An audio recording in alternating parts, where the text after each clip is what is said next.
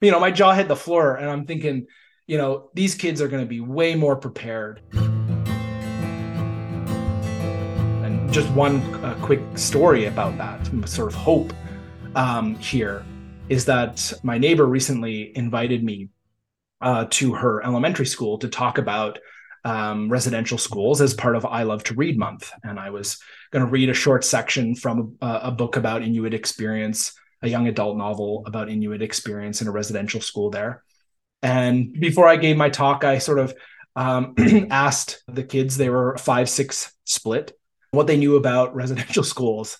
And again, if someone had asked me in five, grade five or six, you know, I wouldn't have known anything.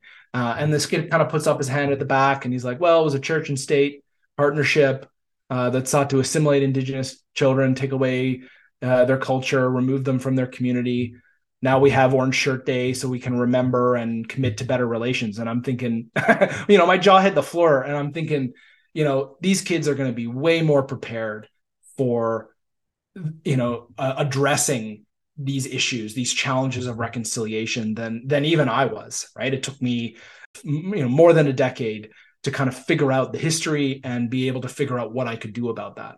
And i really think that youth today are in a much different position and I think, you know, they'll make fewer mistakes because they know more. It's not that they won't make any mistakes, and they're, you know, the learning process and reestablishing these relationships is an ongoing thing. Um, but I do see hope and optimism in that example, and I, I try and hold on to that uh, to motivate the work that that I do.